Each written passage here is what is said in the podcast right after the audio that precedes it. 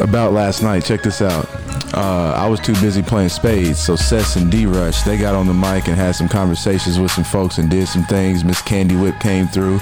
My boy uh, Jake, the quarterback of the Roll Tide, came through. Uh, we had Miss Sophia talking about her documentaries and short films that she uh, directs, produces, and writes as well.